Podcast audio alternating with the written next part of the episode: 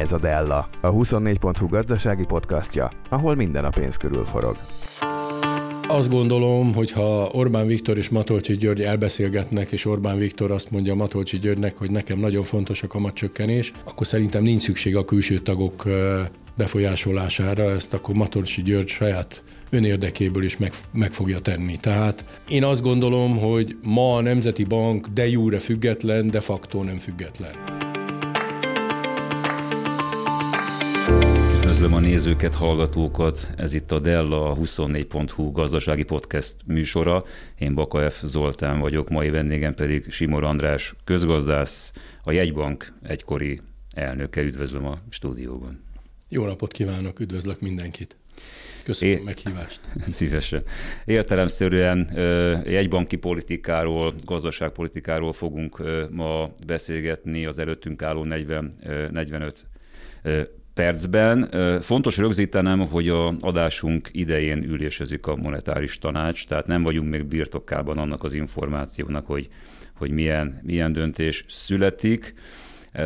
Piaci várakozások szerint a kamatokon nem fog változtatni a tanács, ugyanakkor a kommunikációja már érdekes lehet, hogy esetleg megkezdődik-e az előkészítése egy későbbi kamatcsökkentési ciklusnak. Ön mit vár ettől az üléstől? Én nem várok változást a jegybanki politikában. Igazából szerintem jelen pillanatban nem indokolja semmi a, a kamatcsökkentést, különösen, hogy az infláció még mindig emelkedő trenden van, és különösen azért, mert, de erről majd talán később beszélünk, mert a jegybank politikáját a kormány ott akadályozza, ahol tudja. Tehát... és ez nem könnyíti meg a jegybank szerepét. Ez egy önálló topik lesz valóban, én is úgy tervezem, hogy kicsit próbáljunk rendet tenni a jegybank és a kormány viszonyrendszerében, vagy ha rendet nem is, legalább lássunk egy kicsit tisztábban. Említette az infláció alakulását, milyen lefutását várja ön idén az inflációnak, és mikorra teszi ön a lehetséges tetőzését? Ugye ez azért fontos, mert, mert sokan azzal számolnak, vagy azt várják el mondjuk a, a, adott esetben a jegybanktól és a kormánytól is, hogy a tetőzést követően szülessenek meg azok a döntések, amelyek segíteni fogják egyrészt az infláció letörését, másik, másrészt pedig a gazdaság serkentését, harmadrészt pedig a torzult piaci viszonyoknak valamiféle korrekcióját. Gondolok itt például arra, hogy a, a kereskedelem részéről egyre erősebb a nyomás, hogy az ársapkákat lassan kezdje el kivezetni a kormány, és ennek előfeltétele például az, hogy egy inflációs csúcson átbukjunk, és egy ereszkedő pályára kerüljön az infláció. Hát ahhoz, hogy arról tudjunk beszélni, hogy mi egy várható pálya az inflációnak, először talán arról kéne beszélni, hogy mik az emelkedő infláció okai, mert abból lehet aztán következtetésekre jutni. És ezt azért is fontos egy kicsit részletesebben elemezni, mert nagyon ilyen borzasztó leegyszerűsített magyarázatok látnak napvilágot a sajtóban, különösen kormányzati politikusoktól, hogy ezt a háború és a szankciók okozzák ezt a magas inflációt, aminek nyilván van valami igazságtartalma, de ez az igazságnak egy nagyon kicsi szelete. Az infláció a világban a Covid válság elmúltával kezdett el élénkülni, amikor az emberek a korábban megtakarított pénzüket elkezdték nagyobb ütemben elkölteni, és nyilván ehhez hozzájárult az is, hogy nem volt fölkészülve a világgazdaság arra, hogy ilyen hamar beindulnak ezek a folyamatok, és egy csomó kínálati szűkösség alakult ki, nem voltak termékek, szolgáltatások hozzáférhetőek, és ennek megfelelően elindultak az árak fölfelé. Erre rátett a, a háborúnak a sokja, az orosz-ukrán háború sokja, amikor mindenki megijedt, hogy, hogy mi is lesz. E, és hát az infláció, ami az eurózónában kétezer-huszonegy előtt nulla körül volt hosszú évekig, az huszonegyben elkezdett emelkedni, huszonkettőben tovább emelkedett, és eljutott huszonkettő év vége felé egy csúcsra, és onnan elindult egy lassú esése. Ezzel párhuzamosan a világban azok a nyersanyagok és energiahordozók, amik leginkább érintenek bennünket, azoknak az ára szintén hasonló pályát ért le, de most már ott tartunk, hogy a legtöbb ilyen nyersanyag és energiahordozó ára az alacsonyabban van, mint kétezer-huszonegy végén. Ebből is látszik, hogy a háború, illetve a szankciók, amennyiben érintették ezeket, csak egy nagyon rövid időre tudták befolyásolni ezeket az árakat, és ma már a világ, ha úgy tetszik, ebből a szempontból túltette magát a, a háborún és a szankciókon. Tehát az árak azok meredeken esnek lefelé. Hogy egy példát említsek, például a globális konténerindex, ami azt mutatja, hogy mennyibe kerül egy konténeren szállítani árukat, az hetvenöt százalékot esett a csúcsáról. Tehát brutálisan esett, esnek az árak, a gázár a tavaly nyári három ötven körüli csúcsáról, euró per megawatt, ma olyan hatvan körül van. Tehát, tehát ma már nagyon nem lehet a háborúra és a szankciókra kenni a, az inflációt, és hát esik az infláció az Európai Unióban és az Eurózónában egy csomó országban. Magyarországon mi mind emelkedőben van. Csak hogy néhány példát említsek, a környező kelet-európai országban tizenöt-tizenhét százalék körül van az infláció, míg nálunk a legutolsó adat az huszonnégy egész öt százalék volt, de például Spanyolországban, Franciaországban hat-hét százalék körül van az infláció. Tehát ugye legalább érdemes lenne megkérdezni ezektől a politikusoktól, hogy ha a háború és a szankció okozza az inflációt, akkor a többi országban, ami minket vesz körül, és szintén határosak a háborús országokkal, mint Lengyelország, vagy Szlovákia, vagy Románia, azokban miért ötven százalékkal alacsonyabb az infláció, mint nálunk. Nyilván ebből az következik, hogy ennek a rekord Európai Uniós inflációnak belső okai is vannak, nagyon komoly belső okai, és ezek között meg lehet találni a gyenge forintot, meg lehet találni a választás előtti költségvetési költekezést, meg lehet találni a különadókat, amit nyilvánvalóan áthárítanak a, a, a vállalatok a fogyasztóra, meg lehet találni az árstopp következményeit, tehát meg lehet találni azt is, hogy van egy jelentős bizalmatlanság a magyar ö, gazdaságpolitika iránt, ö, meg lehet találni az é u-s pénzek hiányát, tehát egy csomó dolgot. És a lendületes béremelkedés. És, és ezt, ezt akartam következőként említeni, hogy hát a nettó átlagkereset, októberi adat van áll rendelkezésemre, az tizenkilenc százalékkal növekedett, aminek nagyon komoly oka a minimálbér és a, és a garantált bérminimum megemelése. Most persze ez jó hír, ha mindenki örül neki, hogyha több bért kap, csak azt tudni kell, hogy ez nehezíti az infláció csökkentését. És hát, ha megnézzük az em en bé legutolsó előrejelzését, akkor azt mondja, hogy a lakossági reáljövedelem, a reáljövedelem, tehát a, nem a nominál, hanem a reál, az inflációval csökkentett jövedelem, az négy-öt százalékkal növekszik kétezer-huszonkettőben. És kétezer-huszonháromban is olyan mínusz nulla egész hat, mínusz egy egész hat körül, százalék körül lesz. Tehát ha növekszik a reáljövedelem, akkor nyilván a magasabb inflációt képesek ellensúlyozni az emberek az üzletbe azzal, hogy a magasabb jövedelmüket elköltik, és ugyanúgy vásárolnak, mint korábban. Ez nyilvánvalóan megint jó híra, mint fogyasztónak,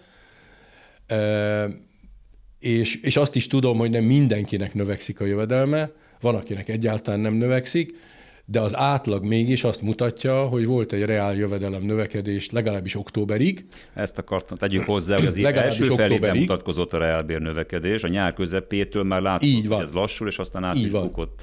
De ez még mindig azt jelenti, hogy, hogy plusz pénz van a lakosságnál, legalábbis októberig volt. Éves átlagban. Éves átlagban. Ezt, pont, pont, pontosan. Az év vége felé már az látszott, hogy a havi fizetések pontosan nem tartalmaznak reál értéknövekedést. Így van, de, de legalábbis októberig az emberek képesek Így. voltak lépést tartani ezzel az áremelkedéssel, és nyilvánvalóan akkor az infláció nem tud csökkenni. Az a probléma, hogy az infláció csökkenése az általában egy nagyon fájdalmas folyamat, A Nemzeti Bank is úgy tudja csak az inflációt csökkenteni, hogy csökkenteni próbálja a keresletet a gazdaságban, hát ezt pedig senki nem szereti, de ettől még ez az infláció csökkentésének a, az egyik fő oka.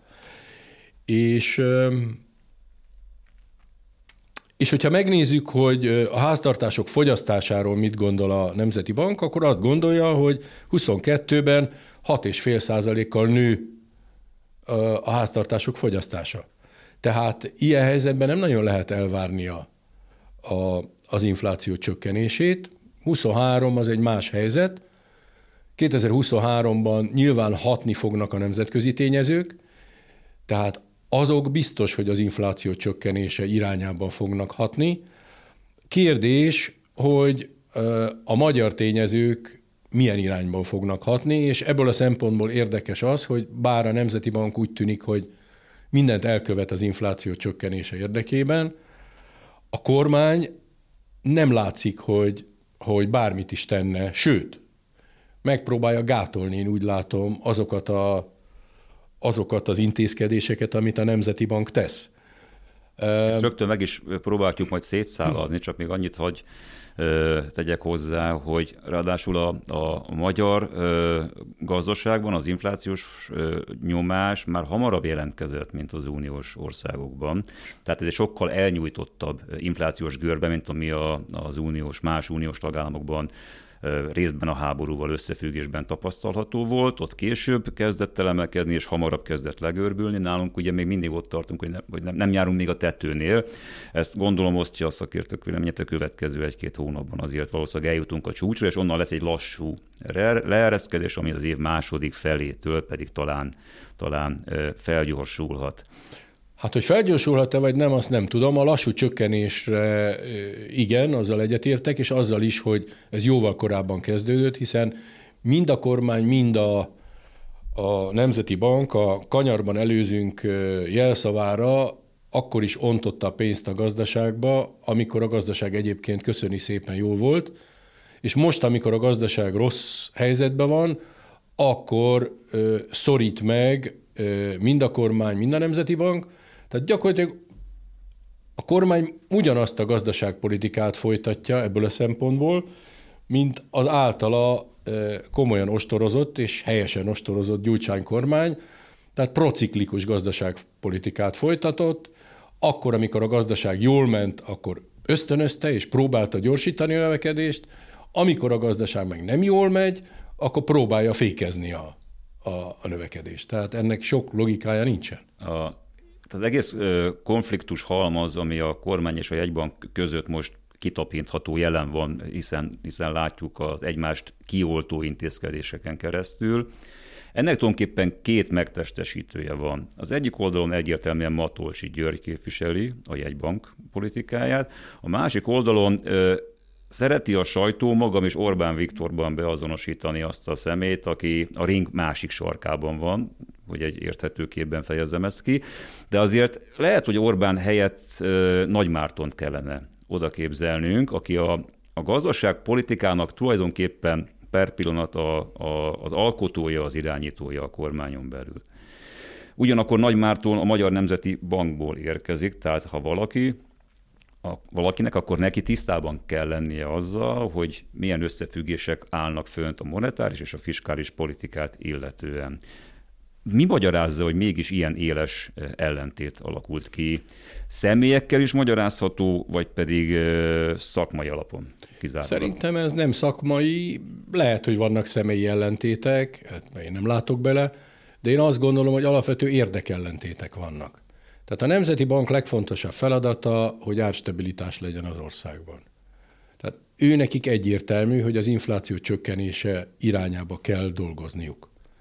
A kormánynak nyilván érdekes lehet, hogy alacsony az infláció, de számos más prioritása van, és valószínűleg a gazdasági növekedés az egy sokkal fontosabb prioritás számára, mint az infláció csökkenése, és ezért próbál egy csomó olyan lépést tenni, ami direkt szembe megy a Nemzeti Bank infláció csökkentő politikájával. Gondolok itt arra, volt egy érdekes nyilatkozata a miniszterelnöknek, amikor azt mondta, hogy érti, hogy a Nemzeti Bank aggódik az infláció miatt, de hát az infláció csökkentésére, azt hiszem így fogalmazott, egy olyan eszközt választott, ami megnehezíti a lakosság és a kisvállalkozók életét, nevezetesen, hogy emeli a kamatot.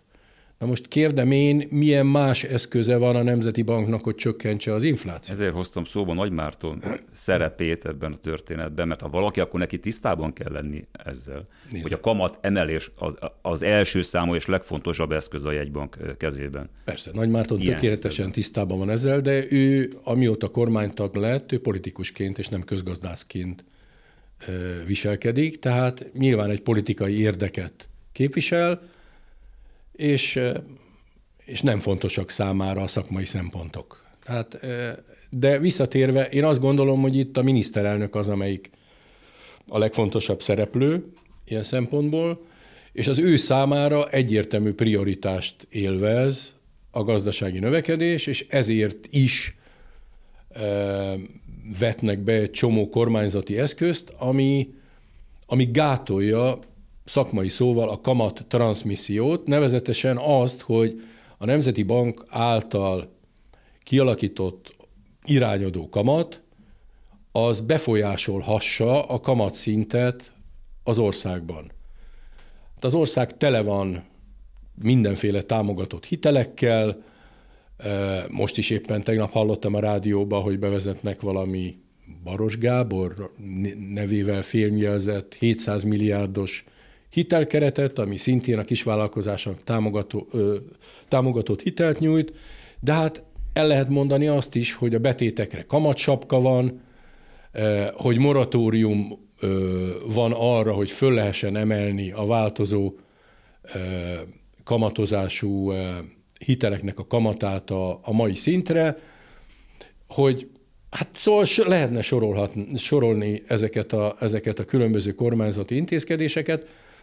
Ezt nyilvánvalóan az emberek jól élik meg, tehát politikailag valószínűleg ennek van haszna, legalábbis rövid távon ezeknek az intézkedéseknek, de a következménye az biztos, hogy az, hogy az infláció az sokkal hosszabb ideig velünk lesz, mint egyébként lenne. És azért azt is tegyük hozzá, hogy bár magasnak tűnik az a tizennyolc százalékos kamat, amit amivel a jegybank próbálja most szabályozni a piacot, amit irányadó kamatnak lehetne mondani, de hát ez a, ez a kamat ez nem ad semminek irányt. Tehát a kincstárjegyek messze alacsonyan, alacsonyabban vannak, a hitelkamatok messze alacsonyabban vannak, a betéti kamatok még alacsonyabban, tehát nem tudom, minek szab irányt ez a, ez a kamat, ez a tizennyolc százalékos kamat, valószínűleg a forint védelmére ö, elégséges, de másra nem nagyon. És azt is még végül hozzátenném, hogy, hogy azért a Nemzeti Bankot se hagyjam kritika nélkül, hogyha visszanézzük az elmúlt öt-hat év történelmét, akkor a Nemzeti Bank saját megfigyelései, kutatásai szerint a reálkamat, tehát a várható infláció és a egyéves előremutató kamatok különbsége, az kétezer-tizenhat óta folyamatosan durván mínusz két százalék. Tehát hiába gondoljuk azt, hogy a kamatok ma magasak Magyarországon, de ha én megtakarító vagyok, akkor mindig azt látom, hogy az infláció jelentősen magasabb, mint amennyit én kapok a pénzemért, akár állampapírba teszem ezt a pénzt, akár bankbetétbe, akár mibe. Na most, ha így van, akkor miért takarítsak én meg pénzt? És ugye az infláció letörésének az egyik módja az, hogy megemelem a kamatot, és ezzel rábírom a lakosságot és a vállalatokat, kicsit többet takarítsanak meg, kevesebbet költsenek, és így csökken a kereslet a boltokban, és így majd csökken az infláció. Na de hogyha a kamat alacsonyabb, mint az infláció, akkor mivel bírnak engem rá, hogy takarítsak meg? Igen, ez egy, ez egy rókafogta csuka helyzet abban a tekintetben, ahogy én látom, hogy a jegybank eltökélt célja, hogy minél gyorsabban csökkentse az inflációt, a kormány eltökélt célja, hogy minél jobban gyorsabban serkentse a gazdaságot, és miután egymás ellen dolgoznak ezek az intézkedések, egyik hatás sem tud igazából érvényesülni. Hát annyiban módosítanám azt, amit mond, hogy a Nemzeti Bank deklarált célja, hogy, hogy mennyire eltökélt, azt nem tudom. Deklarált célja, deklarált de hogy a, az infláció a kívánatosnál hosszabb ideig marad velünk egy ilyen helyzetben, azért, mert a kormány tulajdonképpen nyírja a saját intézkedéseivel ezt a monetáris politikát. A kormány célja pedig, hogy minél gyorsabb legyen, és minél hamarabb eljön a gyorsabb gazdasági növekedés, ez sem fog tudni teljesülni, mert egy bankban viszont ellene fog dolgozni, muszáj neki minimum szinten tartani a kamatot, vagy, vagy akár emelni is rajta. Igen ám, de hogy, hogy, hogy mikor fogunk eljutni arra a pontra, amikor kamatot lehet, egy, egyáltalán szóba lehet hozni azt, hogy kamatot lehessen csökkenteni. Szóval én annyiban helyesbítenék egy kicsit azon, amit mondott, hogy igen, rövid távon a gazdasági növekedést szolgálja az, hogy a kormány ezeket az infláció lassító nemzeti banki intézkedéseket próbálja kompenzálni valahogy, de hosszabb távon ez nem segít a gazdasági növekedésen, mert azt mindenütt a világon a közgazdaság úgy gondolja, hogy hosszabb távú gazdasági növekedés egy alacsony inflációs környezetben sokkal valószínűbb, mint egy magas inflációs környezetben. Tehát itt rövid távon lehet ezzel mahinálni, de hosszabb távon kárt okozunk a gazdaságnak azzal, hogy az inflációt nem hozzuk le viszonylag rövid időn belül. Na most, hogy mikor lehet elkezdeni kamat csökken, kamatot csökkenteni, én azt gondolom, hogy valószínűleg csak az év vége felé lehetne, de egyáltalán nem vagyok arról meggyőződve, hogy erre nem fog korábban sor kerülni. Hát igen, ez magas labda. A kérdés az, hogy hogyan lehet rábírni a, a, a tanácsot, hogy ezt a lépést megtegye, vagy a jegybankot ugye a tizennyolc százalékos kamat esetében, hogy ez egy szakmai belátás lesz, amit mondjuk a kormány felől érkező nyomás hatására jut erre a felismerésre a jegybanki stáb, vagy adott esetben lehet úgy belenyúlni, A, a, a jegybanki és a monetáris tanács tagok összetételébe, gondolkodásába, hogy a kormány akarata érvényesüljön. Arra gondolok, és önnek ez egy ismerős helyzet lehet, hogy az ön időszaka alatt tizenegy tizenhárom környékén történt az, hogy a monetáris tanács külső tagjai úgy változtak, hogy az akkori Orbán kormány érdekében álló kamatcsökkentési ciklust elindítsák, átverjék a, a belső tagok, így fogalmazok, rovására. Tehát egy ilyen, ehhez hasonló helyzet előállhat-e ön szerint kétezer-huszonháromban, hogy megpróbálják a, a tanácson keresztül hamarabb elindítani ezt a kamatcsökkentést, mintsem arra egyébként magától mondjuk a jegybank jutna? Szóval valahol itt a politikai jóslások körébe keveredtünk, amiben nem hiszem, hogy én jó vagyok, de hát minden további nélkül ez megtörténhet.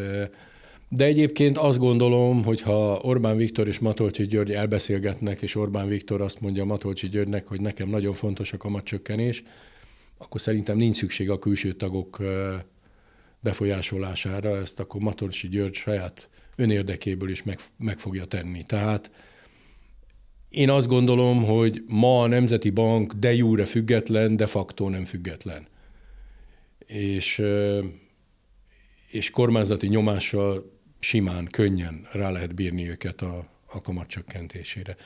De az se biztos, hogy erre szükség lesz, mert lehet, hogy maguktól is tudják, mint ahogy a Népszabadságnál a nyolcvanas években is tudta mindenki, hogy mit lehet írni és mit nem lehet leírni. Hát nem kellett ahhoz különös, különösebb nyomást gyakorolni. Kering egy olyan teória is a piacon, hogy konkrétan Matolcsy György el, eltávolításával teremteni meg a kormány azt a helyzetet, lehetőséget, hogy hogy elinduljon a kamatcsökkentés. Ez szerintem abszolút... erre, én szerintem erre semmi szükség nincsen, mert Matolcsy György ennek a kormánynak a fogja így is, úgy is. Tehát én nem gondolom, hogy szükség lenne őt eltávolítani. Egyébként is az nagy vihart kavarna, az nem erősítené a nemzetközi befektetői bizalmat.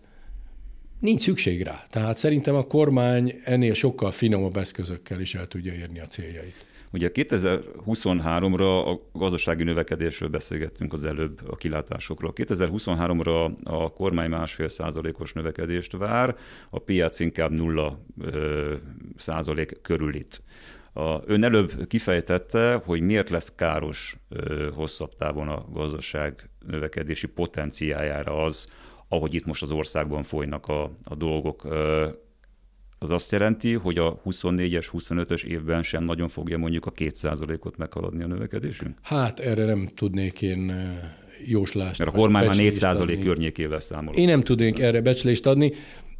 Ami a, az inflációt illeti, a számomra rettentően meglepő, amit a Nemzeti Bank a legutolsó inflációs előrejelzésében előrejelzett, nevezetesen azt, hogy huszonháromban egy olyan tizenöt-tizenkilenc egész öt százalékos infláció lesz, és huszonnégyben minden növekszik szépen, gazdaság minden az égvilágon, kivéve az inflációt, ami leesik két, két és fél, négy és fél százalékra. Tehát szerint nekem ez, ez, össz, ez sehogy nem áll, nem áll össze, kivéve, hogyha azt gondolják, hogy az inflációnak semmilyen belső oka nincsen, az kifejezetten csak és kizárólag a külső tényezők okozzák, és mivel azok megszűnnek, ezért az infláció az, az összeomlik és összeesik.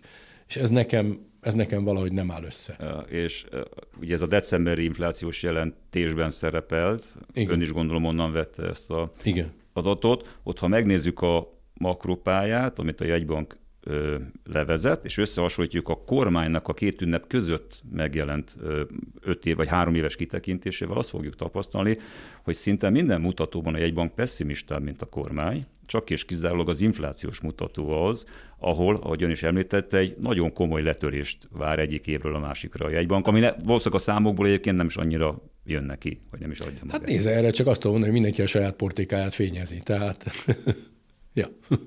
Világos. A... Ott tartottunk, hogy a kamatcsökkentésre ön szerint szakmai alapon az év vége felé kerülhetne sor, de már régen nem szakmáról beszélünk, amikor a, a jegybanki politikáról beszélgetünk. Ugyanakkor arra azért kíváncsi vagyok, hogy a inflációhoz visszatérve az ársapkák helyét, szerepét hogyan látja, és még inkább kíváncsi vagyok arra, mert erre azért nagyjából sejtem a válaszát, még inkább kíváncsi vagyok arra, hogy ön szerint reális-e az, hogy április végével a kormány, vagy akár hamarabb kivezesse ezt az intézkedést? Nézze, az ársapkák szerintem közgazdaságilag értelmezhetetlenek, tehát olyan értelemben, hogy semmi hasznuk nem volt szerintem. Lehet, hogy inkább kárt okoztak, mint, mint hasznot, mert mert olyan mértékű beavatkozást jelentettek a piaci viszonyokba, ami bizonytalanságot gerjeszt, a bizonytalanság pedig mindig költséggel jár. Tehát azt százan százszor elmondták, hogy, hogy ezeket hogy lehet úgy, úgy, mond, úgy kijátszani, hogy a vállalkozókat semmilyen veszteség ne érje, legalábbis azokat a nagy láncokat, amik amelyek rengeteg terméket forgalmaznak, hát más termékek árába beépítik ezt a, ezt a veszteséget, arról nem is beszélve, hogy ugye szerte hallani olyan dolgokat, hogy olcsó, de nincs. Hát ezt ismerjük a szocializmusból, hogy olcsó ez is, meg az is, csak éppen nem lehet kapni. Tehát ezeknek közgazdaságilag szerintem semmi értelmük nem volt. Hogy politikailag volt-e értelmük, azt én, azt én nehezen tudom megítélni, mert se politikus nem vagyok, se politikai elemző. Lehet, hogy az emberek egy része úgy gondolja, hogy hát az, or, az a kormány megpróbál tenni valamit, értünk, és befagyasztotta ezeknek a termékeknek az árát. Nem tudom, hogy ennek van-e értelmezhető haszna. Az biztos, hogy gazdaságilag minél előbb kivezetik őket, annál jobb. A probléma azonban velünk marad, hogy van egy, szerintem egy olyan helyzet ebbe a mai magyar gazdaságban, amikor a vállalkozók azt érzik, hogy itt bárkivel, bármikor, bármi megtörténhet. Bármikor hozhat a kormány olyan intézkedést, ami plusz adó kivetésével jár, vagy bizonyos tevékenységet úgy próbál szabályozni, ahogy, ahogy teljesen kiszámíthatatlanná teszi, vagy bizonyos tevékenységet átvesz, vagy stratégiájának minősít. Tehát egyszerűen kiszámíthatatlan az egész gazdaságpolitika működése, és ez mindenképpen megjelenik abban az árban, amit mi fizetünk a termékekért. Mert a bizonytalanságnak ára van, a bizonytalanság az egy jelentős költségtényező, és azt, amint lehet, a vállalatok beépítik a, az áraikba. Egyébként múlt héten éppen Olaszországba jártam, és, és bementünk egy élelmiszerüzletbe, és a feleségemnek leesett az álla, amikor meglátta, hogy a spagettit mennyire lehet, mennyire lehet venni. Hát kilencvenkilenc centért sikerült egy fél kiló ö, olasz spagettit vennünk, ami ugye, hogyha kilóval számítjuk, akkor az durván olyan nyolcszáz forint körül van. Itt Magyarországon megnézte, hogy mennyibe kerül, és hát kétezer forint fölött van ugyanaz a spagetti, de a magyar spagettik is durván huszonöt százalékkal drágábbak, mint, a, mint az a jó minőségű ismert olasz spagetti, és nagyon vicces, hogy éppen ma került föl egy cikk, egy nevét nem említem, egy másik ilyen hírportára, ami az olasz tészták árát, árát elemzi, és ők is valami hasonló következtetése jutottak. És ugye kérdés, hogy miért? És az egyik tényező szerintem pont ez a bizonytalanságnak a beárazása. Tehát amikor a cégek nem tudják, hogy milyen különadót próbálnak rájuk kivetni a sötétből, a semmiből bármilyen időpontban, amikor lehet, akkor betáraznak. És amennyit nem szégyelnek, annyit próbálnak keresni rajtunk, ha mi ki tudjuk fizetni. És egyelőre még úgy tűnik, hogy ki tudjuk hogy fizetni. Valóban létezik az a hatás, hogy a, a, az indokoltnál jobban emelik az áraikat, a, élve azzal a lehetőséggel, hogy elég káoszos most a magyar kiskereskedelem árazása, és ezek szerint akkor jogos lehet a kormánynak az a törekvése, hogy a gazdasági versenyhivatal bevetésével valahogy ezt a folyamatot meg fogja megállítsa? Hát nézze, kérdés, hogy mi az, hogy indokolt. Ö, ugye, ha én, ha engem a kormány egyfolytában különadókkal sújt, meg mindenféle szabályozással, akkor lehet, hogy az én profit rátám az nem x százalék lesz, amit el akarok érni, hanem x plusz, x-szer kettő. Na most, hogyha a kormány inkább azzal foglalkozna, hogy abba hagyná a különadóztatást, meg ezeket a váratlan, megmagyarázhatatlan intézkedéseket, akkor lehet, hogy egy kisebb profit rátával is, meg, is beírnék ezek a vállalatok. Tehát, ha nem úgy mozogna a forint árfolyama, hogy kétezer-huszonkettő elején háromszázötvenöt, kétezer-huszonkettő októberében négyszázharminc, aztán kétezer-huszonkettő decemberében háromszázkilencvenhat vagy hét, hát ki tud ilyen környezetben gazdálkodni? Ki tud ilyen környezetben tervezni? Na most, mivel ez bizonytalanság, hát beárazzák. Tehát én azt gondolom, hogy a kormánynak és a Nemzeti Banknak saját magának van dolga ezzel. Most lehet még büntetni, meg versenyhivatalozni, meg mindenféle dolgot lehet, de inkább saját maguknak kellene a viselkedésükön változtatni, és mindjárt máshogy viselkednének a vállalati szférában dolgozók is. Egyébként nagyon érdekes, hogy most jött ki a Fitchnek, a Fitch Ratingsnek a magyar gazdaság kilátásairól szóló elemzése, és hát ugye rontottak a, nem a, az osztályzaton, hanem a kilátáson, és amikor megnézzük a szöveget, hogy, hogy mit e, e, írnak ebben, akkor azt mondják, nagyon egyszerűen talán lefordítva, hogy amikor süt a nap, és nyár van, és meleg van, akkor lehet fürdőnadrágba flangálni, és mindenféle dolgot meg lehet csinálni, és az ember nem lesz náthás, mint most én vagyok, vagy nem kezd el köhögni, de amikor tél van, és nehezebb időjárási viszonyok vannak, akkor már oda kell figyelni, hogy az ember hogy öltözködik fel, és lefordítva ezt a gazdaságpolitikára, volt egy olyan időszaka a világnak, közel tíz év, amikor gyakorlatilag semmilyen gazdaságpolitikus vagy jegybankár nem tudott rosszat húzni, mert bármit meg lehetett csinálni, annak nem lehetett rossz következménye.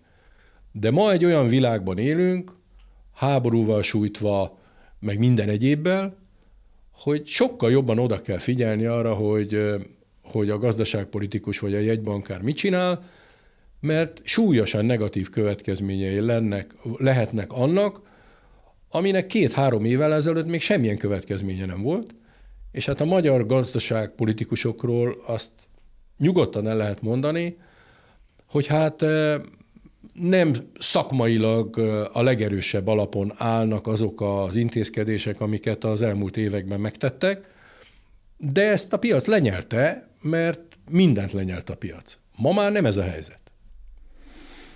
Erre a válasz körülbelül az lenne a kormány részéről, amit gyakran szoktak idézni egy mondás, hogy háborgó tengeren lehet megtanulni hajózni. Ennek a tudásnak az ismeretében lehet majd újra szabni, gondolom én, a, a különböző politikákat.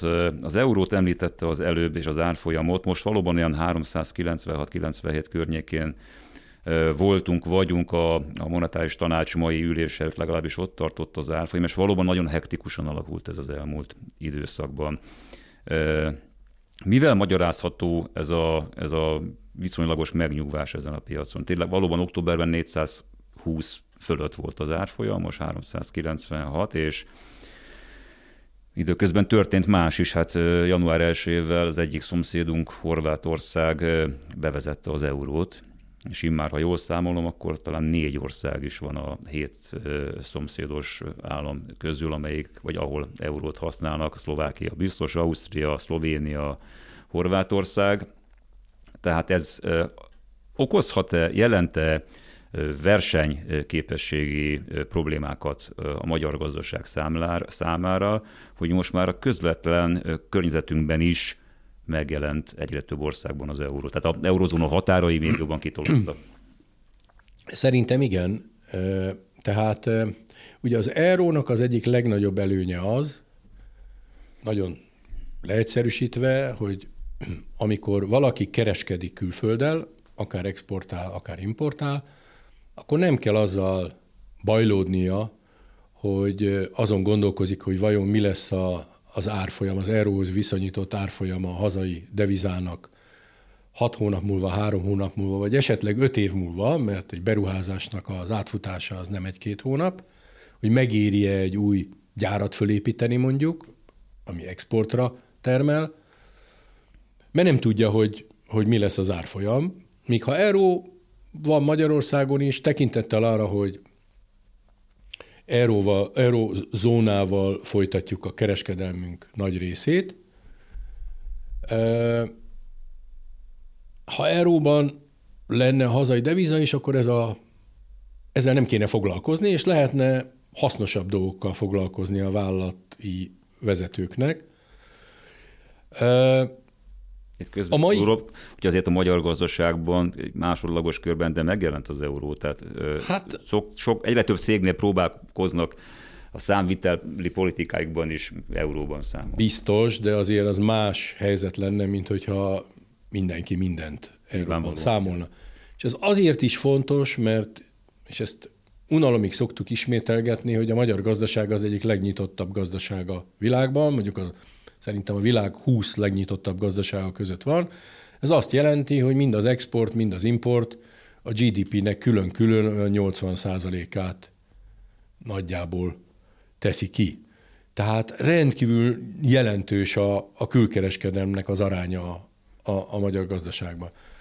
Na most a szlovákoknak, most már horvátoknak, meg másoknak ezekkel nem kell bajlódni. Na most ez különösen nagy problémát okoz egy olyan helyzetben, amikor a hazai deviza árfolyama ilyen elképesztő módon ugrál föl alá, hát akkor tényleg nem nagyon lehet tervezni. Még egy olyan országban is ez hátrány, ahol nincsenek akkora ugrások, de ahol ilyen ugrások vannak, ez, ez nagyon hátrányos. Hát arról nem is beszélve, hogy ugye mibe kerül ma hitelt fölvenni Magyarországon, és mibe kerül ma hitelt fölvenni egy európai Eurózónában lévő országban. Éppen egy, egy barátom mesélte múlt héten, hogy felvett lakáshitelt itt egy szomszédos eurózónás országban harmincöt évre fix négy százalék alatt.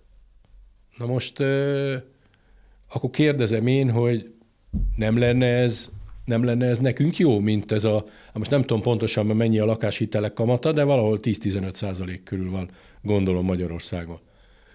És ugyanezt el lehetne mondani a, a vállalati hitelekre is, stb. Tehát Nyilván van ebből versenyképességi hátrány, meg életszínvonalbeli hátrányunk is, de hát az előny az, idézőjelben, hogy, hogy a magyar kormány és a miniszterelnök az nem csak a csirkefarhát árát tudja meghatározni, hanem a, a, a forint árát is az euróhoz képest. A kilencvenes években járta az a mondás, hogy mindig öt évre vagyunk az Európai Uniós csatlakozástól. Az euróval kapcsolatban mit lehet elmondani? Gondolom, ez nem egy konstans, mindig öt év vagyunk, hanem egyre messzebb vagyunk az euró bevezetésétől. Ön most hogy látja ennek a, az esélyét? Hát... A gazdaság készen állna erre, csak egy politikai döntést kell meghozni, vagy a gazdaságunk is még küszködik kihívásra? Hát nem. Hát szerintem, hogyha ma, most én nem néztem meg, mert annyira nem releváns ez a kérdés szerintem ma Magyarországon, mert akarat nincs rá. Most attól kezdve, hogyha nincs akarat rá, akkor, akkor nem nagyon érdemes a, a technikai részleteket nézegetni, de gyanítom, hogy szinte egyetlen feltételt sem teljesítenénk a, az euróbevezetés feltételei között. Tehát ma nem áll készen a, a magyar gazdaság. Igen, ez most egy krízis időszak nyilvánvalóan, de mondjuk a háborút megelőző években úgy tűnt, hogy a legtöbb ö, kritériumnak meg tud felelni a gazdaság. Volt olyan időszak a kétezer-tíz és húsz között, amikor, amikor csak akarat kérdése volt, hogy bevezetjük-e az eurót, de a magyar kormány számára ez egy szuverenitási kérdés, nem akarják átadni, kiadni a kezükből azt a lehetőséget, hogy ők dönthessenek áttételesen a Nemzeti Bankon keresztül kamatszintekről, árfolyamokról, stb. stb. stb. Összességében, és össze is foglalom ezt a mai beszélgetésünket, hogy látja kétezer-huszonháromban jobban vagy rosszabbul fogunk élni, mint kétezer-huszonkettőben? Hát a nagyobb valószínűség az, hogy rosszabbul fogunk írni, mint kétezer-huszonkettőben. Én remélem, hogy csak egy icipicit, és nem túl sokkal, és remélem, hogy minél hamarabb túl leszünk ezen a válságos időszakon, de egyelőre, egyelőre inkább rosszabb, mint, mint jobb lesz. Simor András, köszönöm szépen a beszélgetést. Én is köszönöm.